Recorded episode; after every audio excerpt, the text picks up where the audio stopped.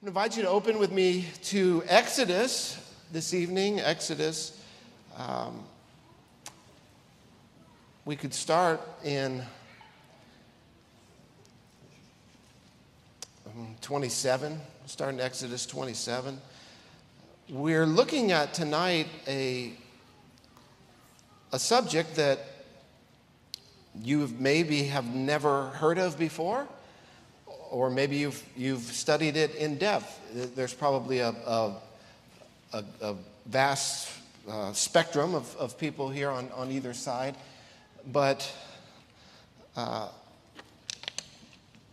the subject we're studying tonight is the tabernacle of Moses, the tabernacle of Moses. If you've never heard of that tonight, great. We're glad that you're here. We're, you're going to learn all about what that was. If you've studied this in depth tonight, great. This will be a nice refresher for you. Uh, as I was going over my notes this afternoon, I, I realized something that uh, uh, was uh, a little bit troubling to me. I realized that I had prepared not a sermon, but a lecture tonight. And so uh, this is uh, more of a teaching tonight than a preaching, which is great for Sunday evening at 6 o'clock.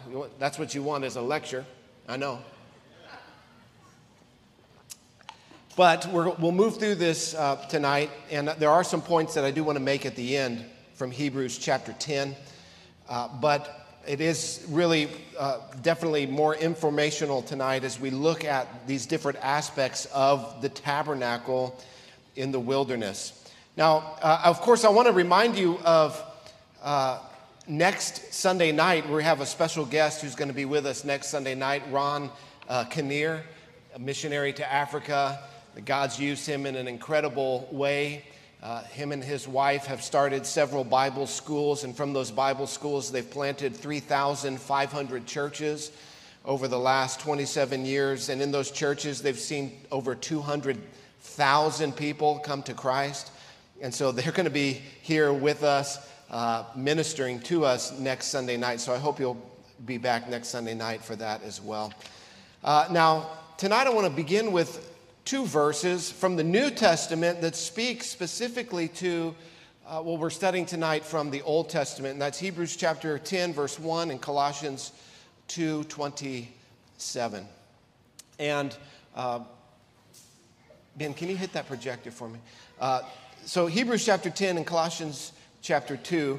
And it says this For since the law was but a shadow of the good things to come instead of the true form of the realities, it can never, by the same sacrifices that are continually offered year after year, make perfect those who draw near.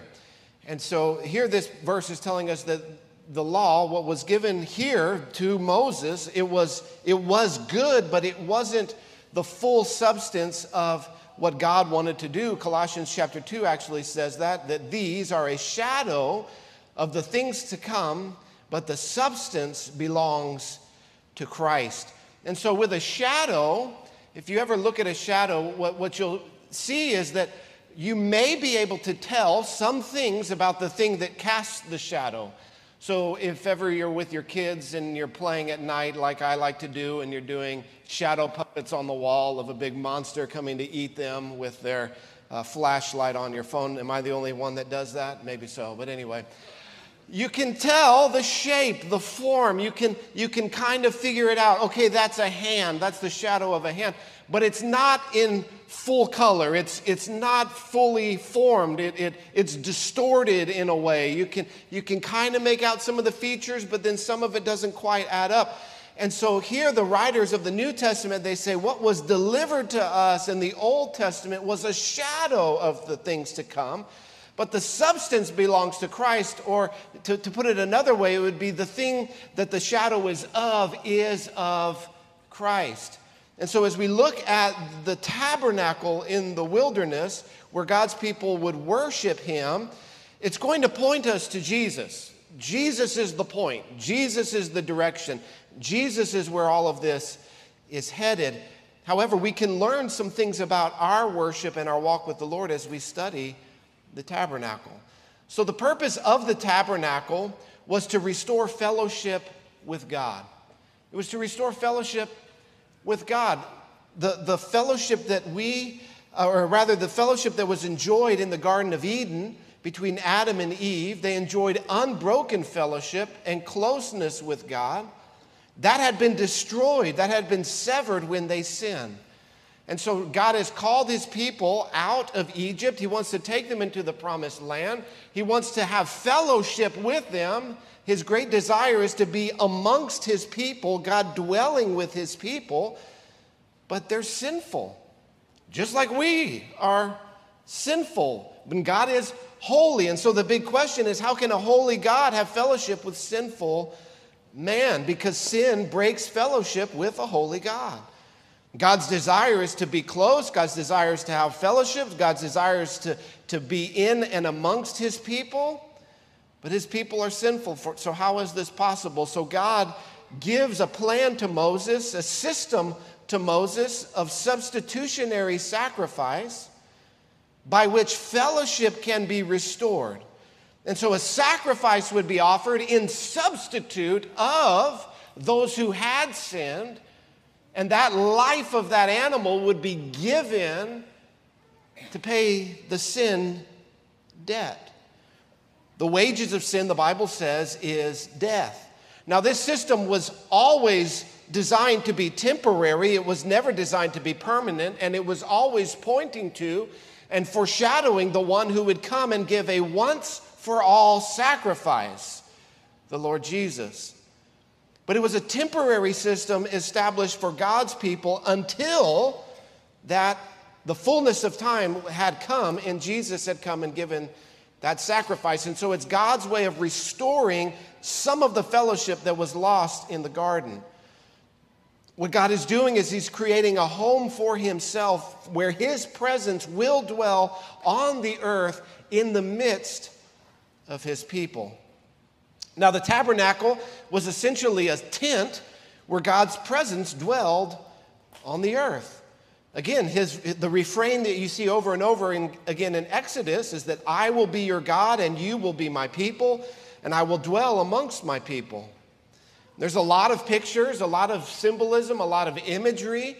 We're going to look at six main uh, components tonight, but as we do, I don't want you to lose sight of the bigger picture and that is that God's desire is to dwell among his people, and he is making a way for that to happen. God is blessing his people with the greatest gift that he can give himself, his presence. The tabernacle was a taste of the Garden of Eden, but it went from place to place with the children of Israel as they traveled throughout the wilderness. It could be torn down and it could be set up as they moved on their way into the promised land, and then as they ended up having to wander in the promised land for 40 years.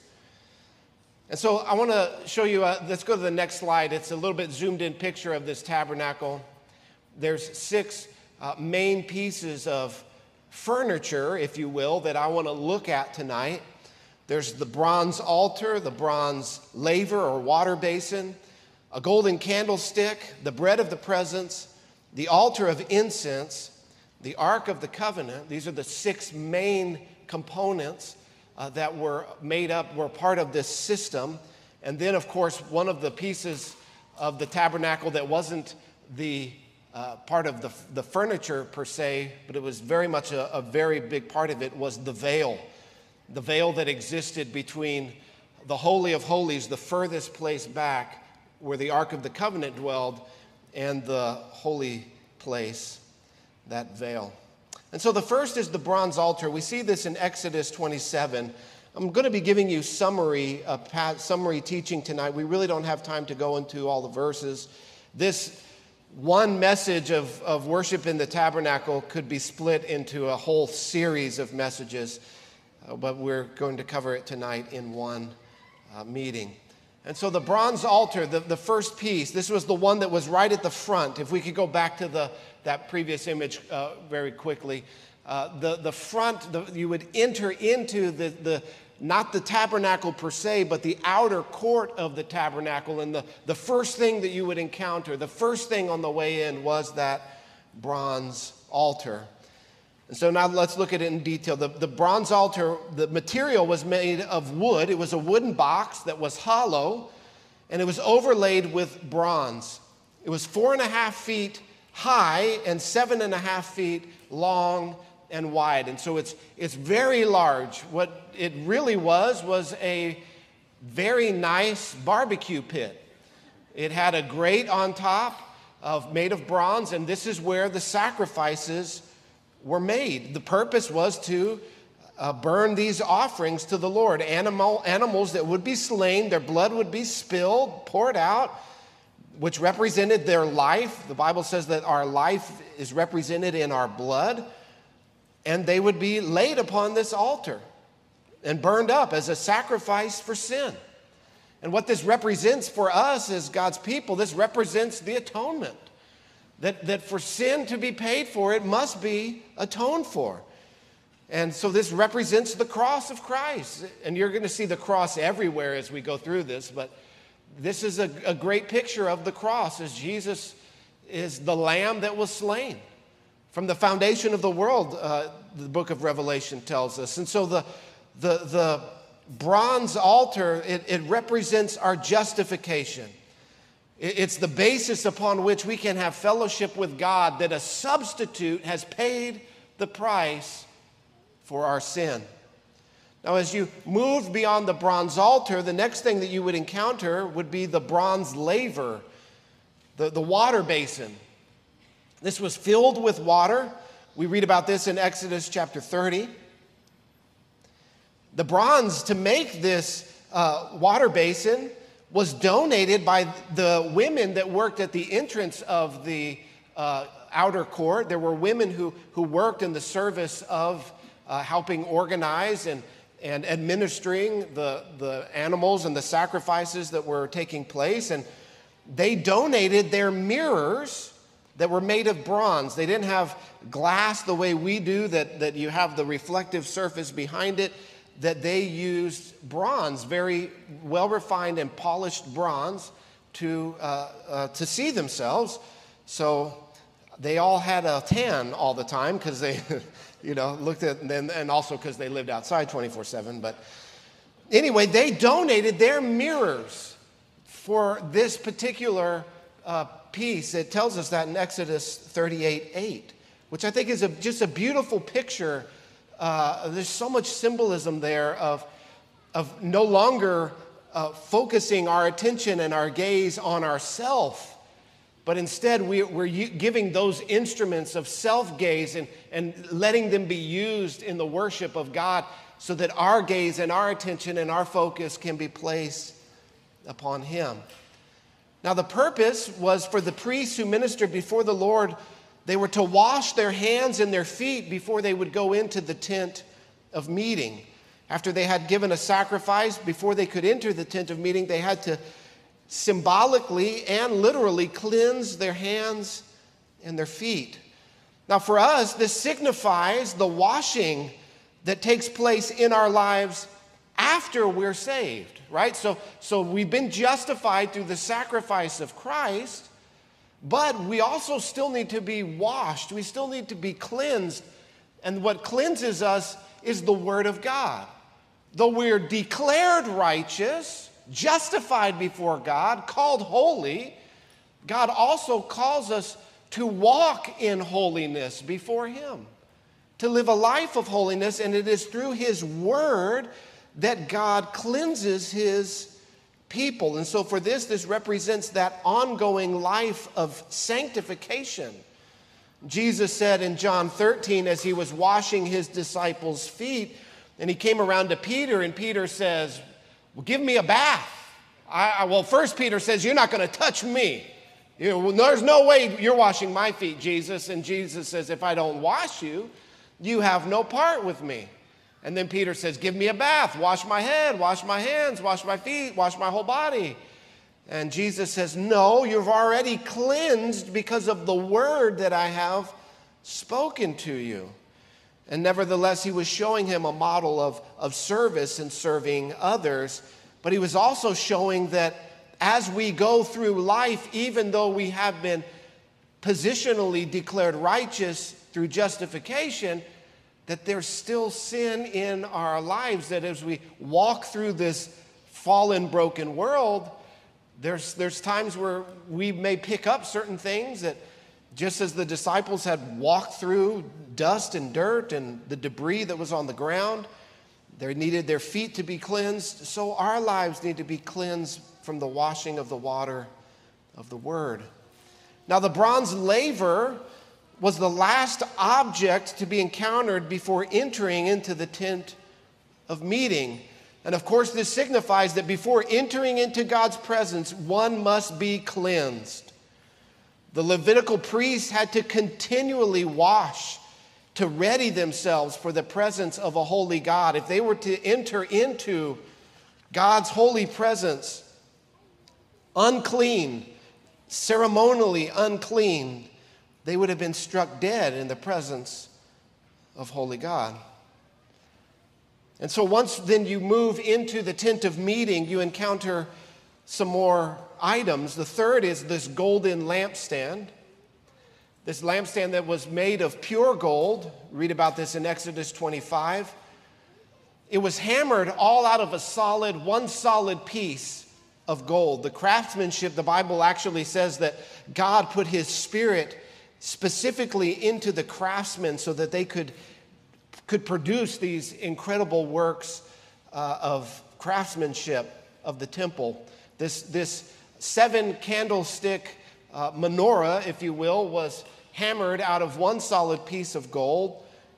The central stem had six branches, three on either side, seven lamps in total, seven being the number of perfection. And it's modeled after the flowering of an uh, almond tree. And the purpose for this was twofold. First, it was to just illuminate the inside of this tent. There's no electricity. The, the tent is, is very dark inside. There's no way for light to come in from the outside. It's the only light source are these seven candles, these seven lamps that were burning. But it also signifies the illumination of the Holy Spirit. You see, without the light of the Holy Spirit, we are totally blind. Without the illuminating work of God's Spirit in our lives, we, we cannot see spiritual things or understand spiritual things or understand spiritual realities. It's the Holy Spirit who gives us revelation. The written word of God is inspired by the Holy Spirit. All scripture is God breathed, breathed out by the Spirit of God. It's the Holy Spirit who illuminates the revelation that He's given us and he illuminates it particularly with regards to Christ and who he is. Without the work of the Holy Spirit, none of us would believe in Jesus Christ. None of us would believe that Jesus is the Christ, that he is the Son of God, that he is the Savior of the world. If you believe that today, not just mentally, yes, I believe that, but if you actually know that in the depths of your soul, it's because the Holy Spirit has worked in your life. And through that internal working of the Holy Spirit, He bears witness that we are the children of God. If you believe that Jesus is the Christ, the Son of God, entered into human history to pay the price for His people's sins, you have had your life illuminated, regenerated by the Holy Spirit. As the, the the priest would, would do his duties inside of the uh, tent of meeting. He would carry the lampstand around, lighting the way. And Jesus says in John 16, 13 that it's the Holy Spirit's job to guide us into all truth. The Holy Spirit is that illuminating factor in our lives. Of course, in Acts chapter 2, what happens? The Holy Spirit comes like a rushing mighty wind, and then what rests on each of the heads of the, the 120 that are gathered there? A small flame, a small tongue of fire above their heads, pointing back to this work of the Holy Spirit, pointing back to the golden lampstand that illuminates our lives. Number four, we see what's called the bread of the presence. We read about this in Exodus 22 and also Exodus chapter 37. Uh, this wooden table was overlaid with pure gold. It was three feet long, uh, two and a quarter feet uh, high, it wasn't very tall, and it was one and a half feet wide. And on this uh, golden table were 12 loaves, one loaf for each of the 12 tribes of Israel. And it was specifically called the bread of the presence. It was to dwell in the presence of God, and these loaves were called holy. They were set apart, they were sanctified. They were baked fresh each Sabbath day, and they were only to be eaten by Aaron the high priest and his sons, and they had to be eaten in the presence of the Lord. Of course, it's not hard to, to, to draw a, a direct line from this to Jesus, who said that he was the bread of life and that whoever comes after him will never hunger. Whoever believes in, in him will never thirst. But also, we see a picture of the, the marriage supper of the Lamb, where at the conclusion of human history, God's people celebrate by sharing a meal where? In the presence of God. In the presence of God. And of course, this it's not hard to see the, the meal we share every Sunday as we take of the Lord's Supper together with bread representing the broken body of Jesus, only to be eaten by Aaron and his sons, and only to be eaten in the presence of the Lord. Number five, we see the altar of incense. This was a wooden altar. This was, again, we st- we're still in that, uh, the, the holy place, not the Holy of Holies. We're still in that, inside the tabernacle. This was the last piece of furniture in front of the veil. A wooden altar overlaid again with pure gold, three feet tall and then one and a half feet square. It stood there in this tent of meeting in front of the veil that separated the holy place from the Holy of Holies. Its purpose was Aaron and the priests were to burn incense on this altar twice a day, once at dawn and once at twilight. And we looked at this morning in the gifts that the three magi brought, or the three gifts that the magi brought uh, to the Lord Jesus. One of those gifts was frankincense. Frankincense was one of the uh, major components, one of the major ingredients in the uh, incense that would be made and would be burned here in the presence of the Lord. And this, what this signified, burning this incense twice a day, Revelation 5 8 in John, as he sees his vision, his vision of the throne room, he sees these, this angelic host and they're holding golden bowls full of incense. And the angel tells John that these are the prayers of the saints, the prayers of the saints. And so, this, this incense that was to be burned in the morning and in the evening represents our prayers that come up before the Lord, that ascend into heaven like a sweet, fragrant incense into the throne room of heaven. The final piece of furniture as we go beyond the veil that separated the Holy of Holies from the holy place, only one piece of furniture in the Holy of Holies. It was this Ark of the Covenant.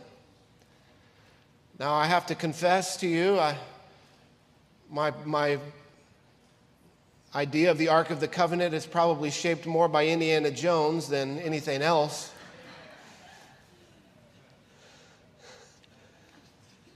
It's just the truth.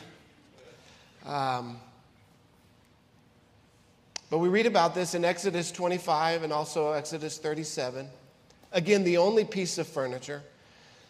It was a wooden chest overlaid with pure gold, three and three quarter feet long, two and a quarter feet wide, two and a quarter feet high.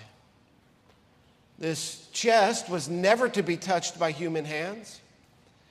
There were uh, eyelets on either side, two on either side, for poles to be inserted. These wooden poles were, of course, overlaid with pure gold. Whenever the tabernacle was torn down and to be moved, one of the first things that was to happen was the high priest was to go and he was to lay a very thick and heavy blanket over the Ark of the Covenant. That was the first thing before everything else was torn down. Nobody else would have ever even seen the Ark of the Covenant except for Moses and the high priest. On top of the ark was what was called the mercy seat. This was a solid golden slab that fit perfectly on top of the ark. And there were golden cherubim on this, uh, this mercy seat that were hammered out of the same piece of gold. They had wings that were outstretched over this mercy seat and faces that looked downward. All of this is described in intricate detail as Moses received this from the Lord, these plans from the Lord on the mountain, Mount Sinai, when he met with the Lord. It was from here that it says that the Lord spoke to Moses, that God spoke to Moses from between the cherubim. Sometimes in Scripture it's said that the Lord is enthroned upon the cherubim. And so this was the point, this was the place where God's Spirit would dwell on the earth. And he would dwell among his people, however, still separated by many, many layers of really protection. Protection for the people, not protection for God, but protection for the people who were still um, dead in their sins. Now, the contents, there, was, there, was, there were things in the Ark of the Covenant.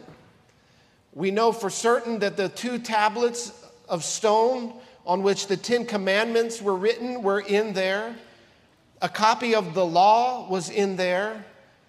Later, there was a, a, golden urn holding manna that was placed in there, and we read the story about Aaron's staff that budded. That was also placed in there. But the main thing that was always to be in there was the law, the Ten Commandments. These are the uh, main components of the tabernacle. And again, this in the Holy of Holies, which was a square, by the way, a perfect cube, this is where the presence of God dwelt.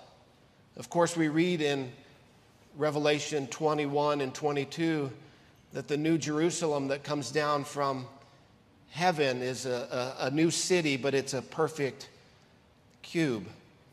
Of course, what it's symbolizing is, uh, you know, may, maybe you believe we're going to live in a literal cube, but more likely it's symbolizing the perfect um, union that we will have in God's presence as we dwell with Him forever. Now, there's a lot of imagery in even the tabernacle and the, the, the, layout of the tabernacle itself. And so I want to show this to you. This is a top down view of the tabernacle. And as you draw a line uh, around these pieces of furniture, what it actually draws for us is a cross. As you, as you uh, put, uh, you, you hear here, you see here the bronze. Um, altar and the bronze laver, and then there's the, where the table of uh, the bread was to be, and the candlestick, and the altar of incense, and then the um, Ark of the Covenant. And if you draw lines around that, what you come up with is with a cross. And I think the next slide fills that in for us, just in case uh, you didn't see it. You know, there it is. What's also interesting is the way that the Israelites were to camp around the tabernacle. And so let's go uh, to this next slide here. You see the po- how the populations were split up. God had de- designed for the 12 tribes to be split, three on each side of the tabernacle. But he had it split in such a way that the two with the, the closest population, or, or the, the, the, the three with the closest population to one another were on the north and the south side. And then the population with 108 was on this side, and the, the largest population was here at the bottom. And so if you go to the next slide, you'll see that all, that also shows uh, even around as they gathered around the tabernacle in, in the shape of a cross. Uh, there's an artist rendition, the next slide, of, of what that might have looked like in the wilderness.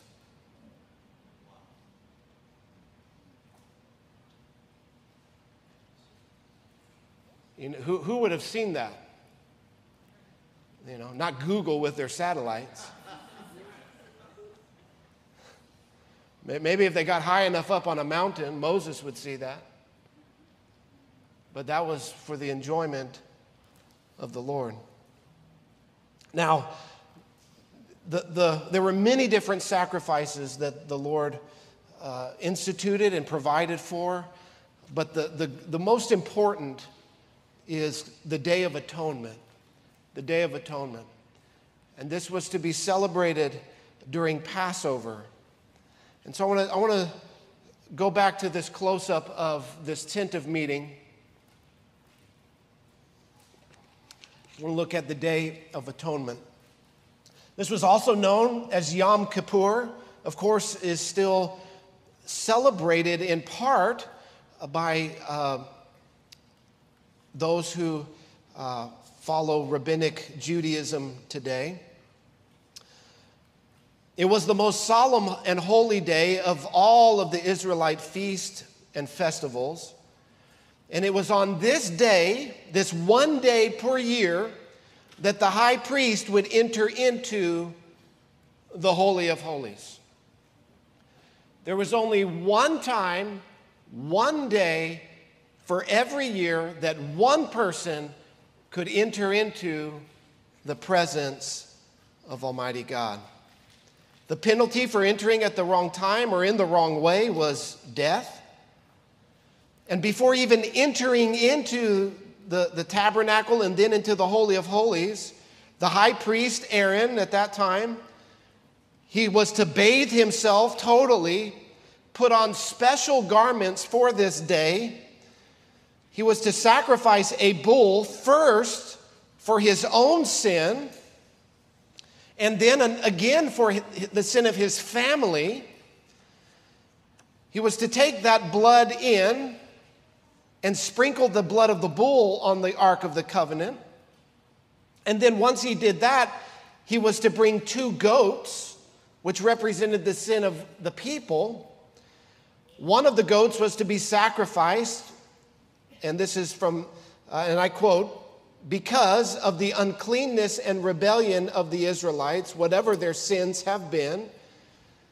So this was to be sacrificed for sin, and, and this blood was to be taken and sprinkled and poured upon that mercy seat, the, the place where God's Spirit dwelled, where the, the two cherubim were enthroned there. To sprinkle the blood there over the Ark of the Covenant. The second goat was to be used as a scapegoat, in which Aaron would place his hands upon the head of the goat, symbolizing the transfer of the sins of the nation onto this goat. He would confess, as he had his hands on this goat, he would confess over it the rebellion and wickedness of the Israelites, and then he would send the goat out with an appointed person who would release it into the wilderness. And what this signifies is as the goat carried out of the camp the sins of the people, they were to be forgiven for another year. Of course, this points towards, and it's very obvious, it points towards the sacrifice of Christ, the cleansing of our sin. But that scapegoat reminds us that our sin is also forgotten. It's forgotten in the sea of God's forgetfulness. When, when we come to Christ, God says, as far as the east is from the west, so far has He renew, removed our sin from us. Now, I want, I want to draw your attention to, again, what would happen one day a year. This priest would enter into the Holy of Holies where God's presence dwelled, enthroned on the cherubim. Inside the Ark of the Covenant is the law of God. And 364 days out of the year, God's presence dwelled in the midst of his people who were sinful. And as God would look down, what he would see is the law. He would see the law of the covenant. He would see the imperfections of his people. He would see the sinfulness of his people as they did not live up to his law. We've all fallen short of the glory of God. But then on that day of atonement, that one day a year, the high priest would go in with the blood. And the place that he would apply the blood would be that mercy seat. And on that day, when God looked down, he didn't see the law, but he saw the blood applied. He saw the atoning sacrifice. And when God looks down upon us, he doesn't see a bunch of wretched sinners. He sees the blood applied. He sees us through the lens of the work of his son Jesus, that substitute who died in our place for our sin. So that when God sees us, he calls us saints, holy ones. And so we do not need to walk through life beaten down, condemned, fearful of God because of that we think God is angry or God is mad at us. God is never angry at us. We are His people. His wrath poured out on His Son, and that Jesus drank the full cup of the wrath of God so that we could enjoy the benefits of fellowship 24 7, not not for one hour on one day a year, one person gets to experience the presence of God. No, all of God's people for all eternity access to his presence. Now, notice here that on the mercy seat, if we can flip back to the, the close up of the Ark of the Covenant, the mercy seat on either side was an angel, on either side was a cherubim. And on the Day of Atonement, that between that mercy seat would be covered in blood. Now, I want to draw your attention to John chapter 20. Let's, let's flip over there quickly. John chapter 20.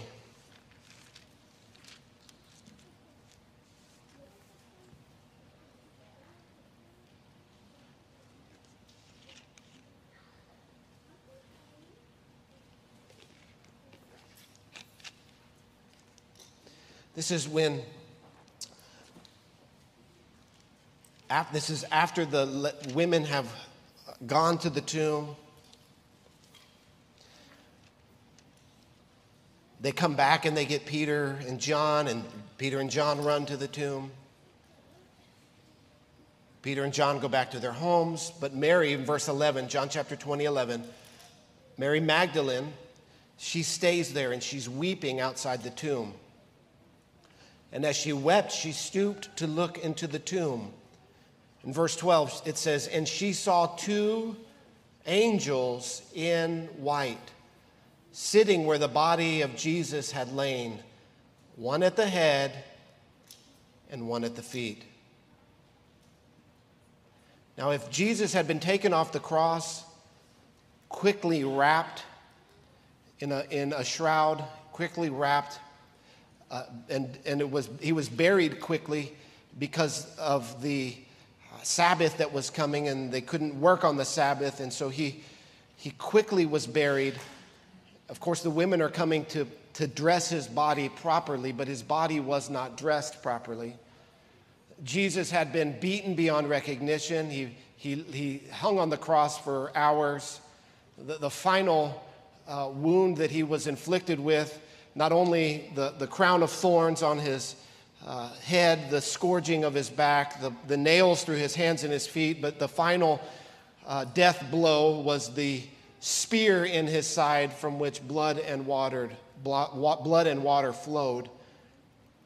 He was taken down quickly from the cross and wrapped in this burial wrapping.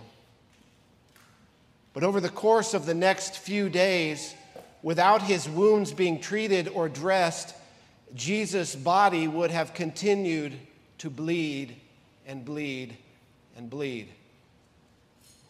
And so when Mary stoops in to look at where Jesus had laid, what she would have seen would have been the exact same thing that would have taken place on every day of atonement an angel on side and blood in the middle. This day of Yom Kippur, the, the mercy seat, the Ark of the Covenant, all of this is pointing towards the cross, the death, the burial, and the resurrection of our Lord Jesus Christ. The angels at the head and the feet, the blood of Jesus there between them. God looking down and not seeing the law, but seeing the blood that had been applied. All of the symbolism, all of the instruments, everything that they did pointed towards and foreshadowed the Lamb of God who takes away the sin of the world. I want to close tonight by reading from Hebrews chapter 10. Hebrews chapter 10 summarizes all of this work, the, the sacrifices, the work of the high priest, and he does, the writer of Hebrews does a masterful job of bringing all of these things together. Of course, the, the author of Hebrews, the ultimate author, author is the Holy Spirit. And so, as I read this, I'm going to read the, the whole chapter tonight just to, to tie all of these things together. I pray that the Holy Spirit would, would stir in you all of this imagery as we see how it is all fulfilled in Christ. So, Hebrews chapter 10, verse 1 For since the law has but a shadow of the good things to come instead of the true form of these realities, it can never, by the same sacrifices that are continually offered every year, make perfect those who draw near. Otherwise, would not they have ceased from offering their sacrifices? Since the worshippers, having once been cleansed, would no longer have any consciousness of sin. But in these sacrifices, there is a reminder of sins every year. For it is impossible for the blood of bulls and goats to take away sins. Consequently, when Christ came into the world, he said, Sacrifices and offerings you have not desired, but a body you have prepared for me. In burnt offerings and in sin offerings you have not you have taken no pleasure. Then I said, Behold, I have come to do your will, O God, as it is written in the scroll of the book. When he said above, You have neither desired nor taken pleasure in sacrifices and offerings and burnt offerings and sin offerings, these are offered according to the law. Then he added, Behold, I have come to do your will. He does away with the first in order to establish the second.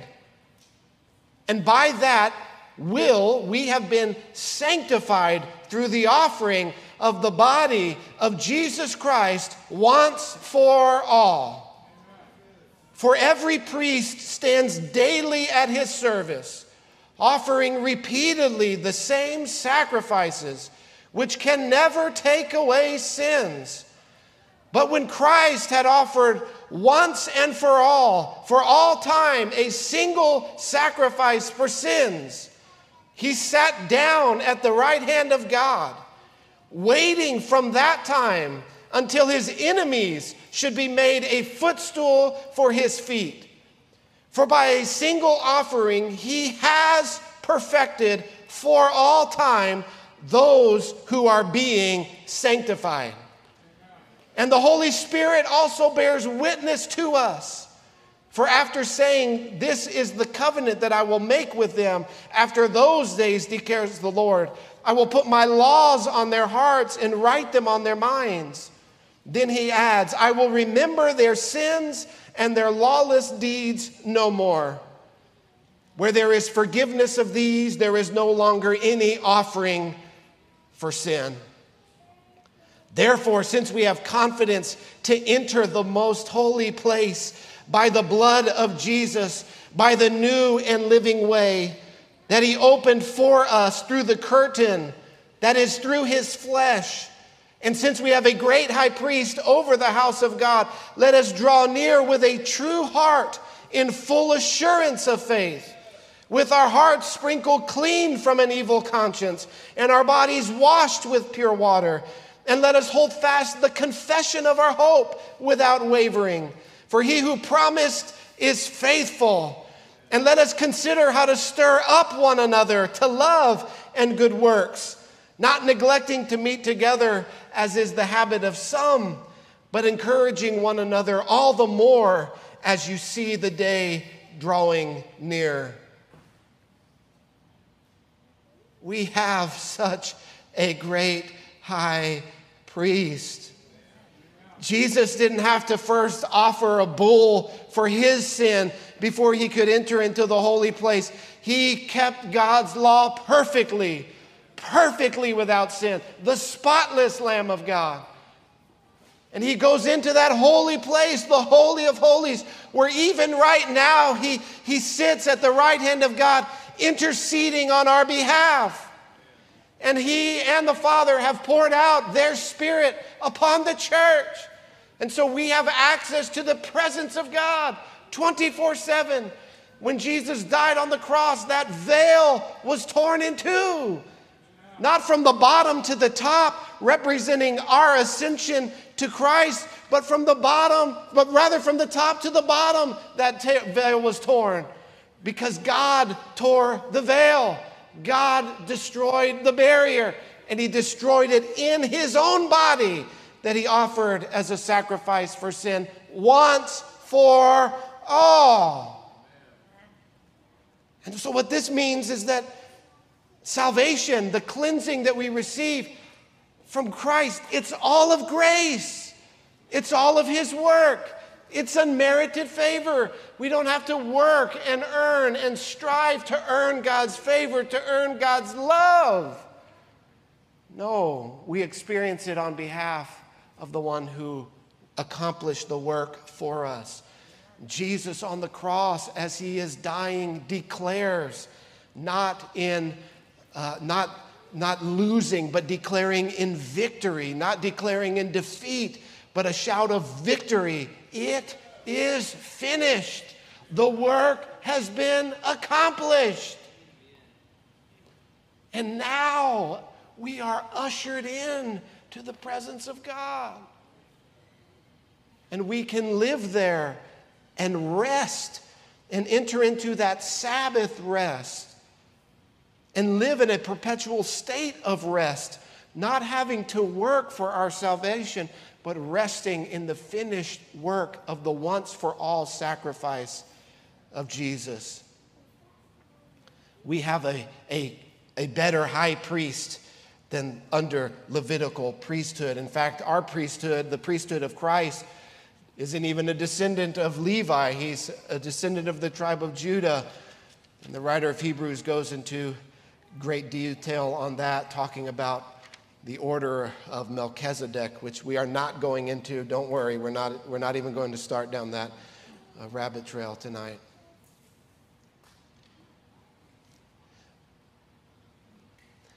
In all of this, what God is doing is He's restoring the fellowship that was broken because of sin that we can know God, that we can have fellowship with God, that we can be friends with God.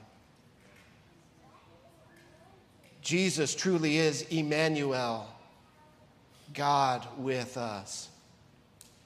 In John chapter 1, 14, where it says, And the Word became flesh and dwelt among us. And we beheld his glory, the glory as of the only Son from the Father, full of grace and truth. The word dwelt that is used there is literally the word tabernacle. That Jesus came and tabernacled among us. Jesus came and, and set up the tent among us so that we could see the glory of God, so that the glory of God is not reserved for, for a special class of people, the presence of God not reserved for one tribe and, and one family and one man from that tribe and one day a year and, and one moment of that day per year. No, we have seen his glory. Because he tabernacled among us.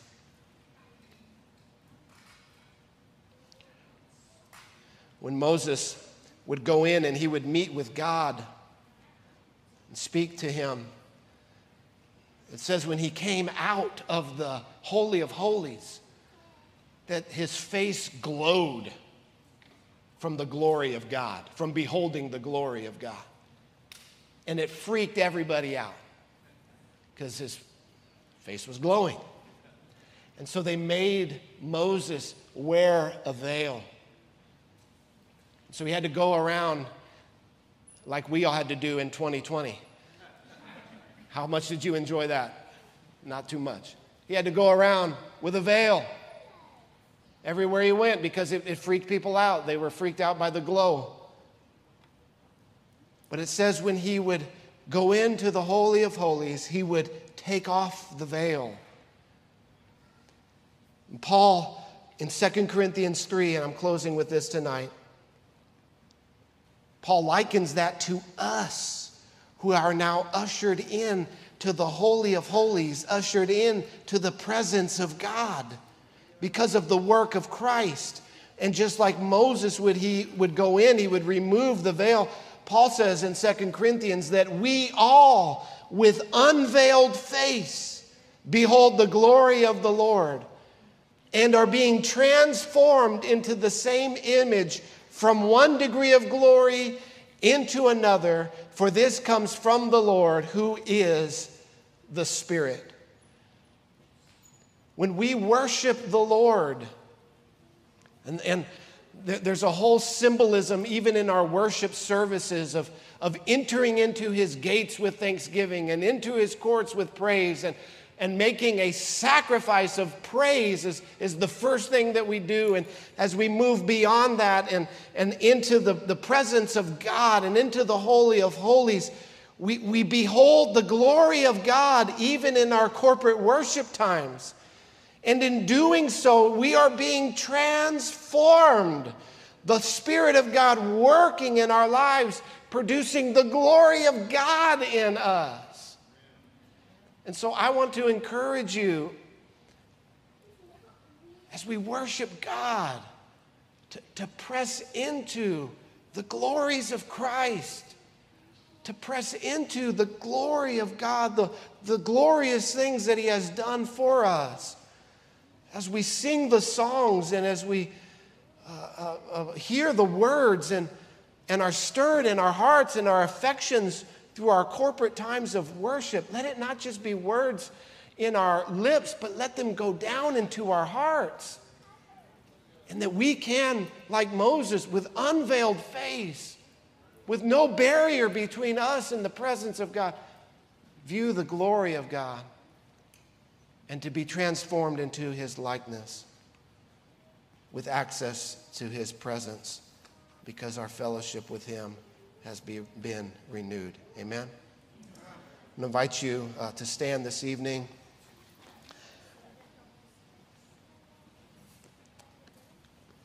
I'll invite the worship team to come.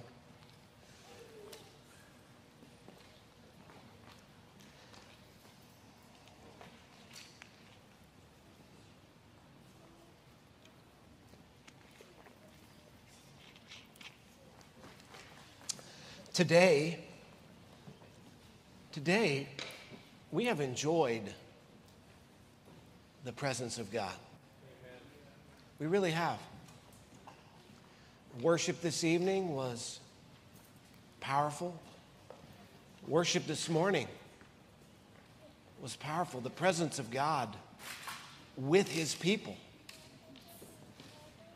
But I believe that, that there's even greater times in the Lord's presence to be desired and to be pursued in worship.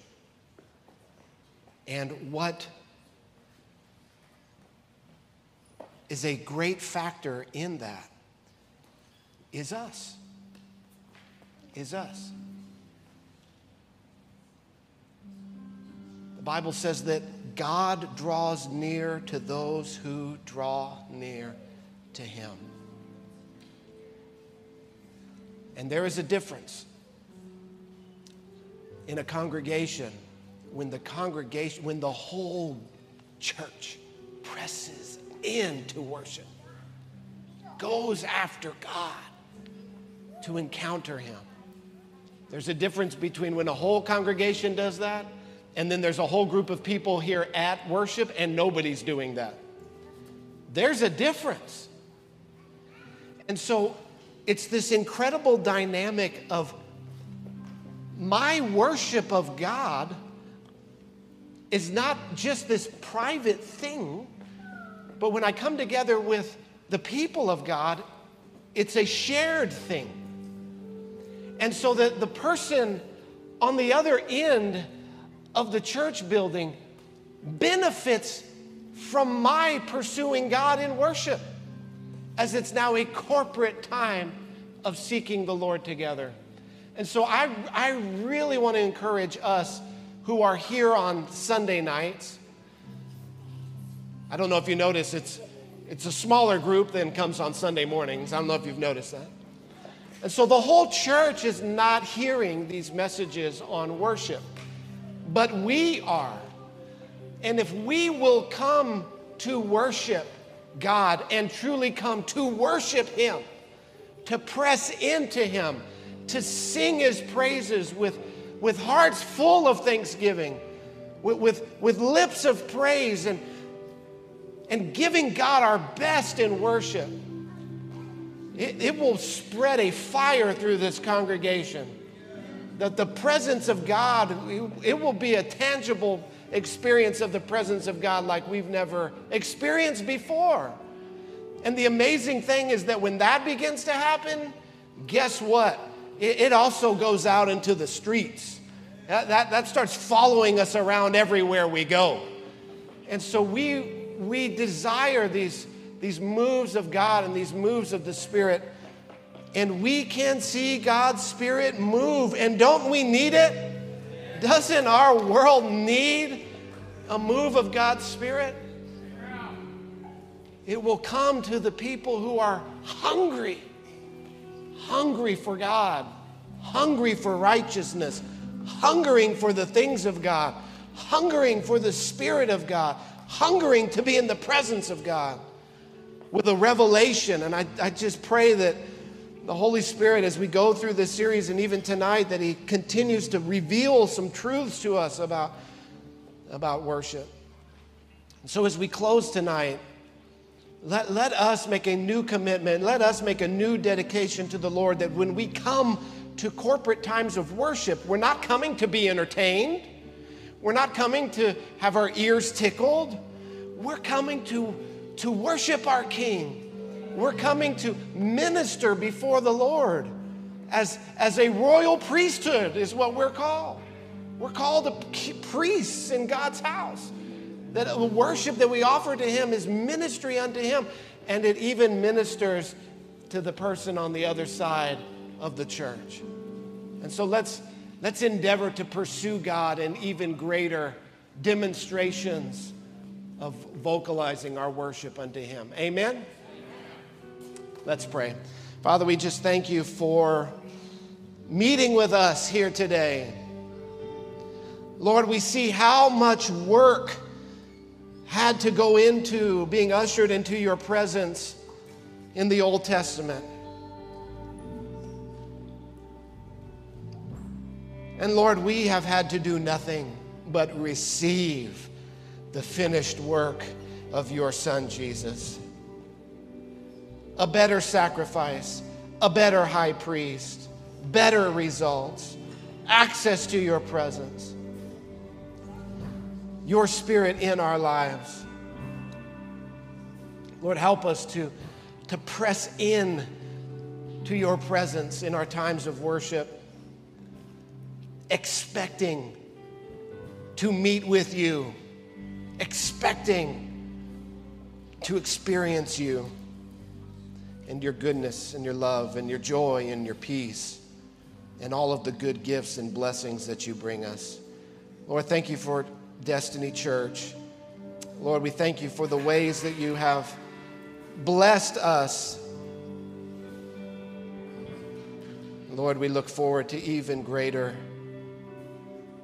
times in your presence as we continue to meet together, not forsaking the assembling of ourselves together, knowing that when we meet together in your name, that you're right here with us. It's in Jesus' name that we pray. Amen.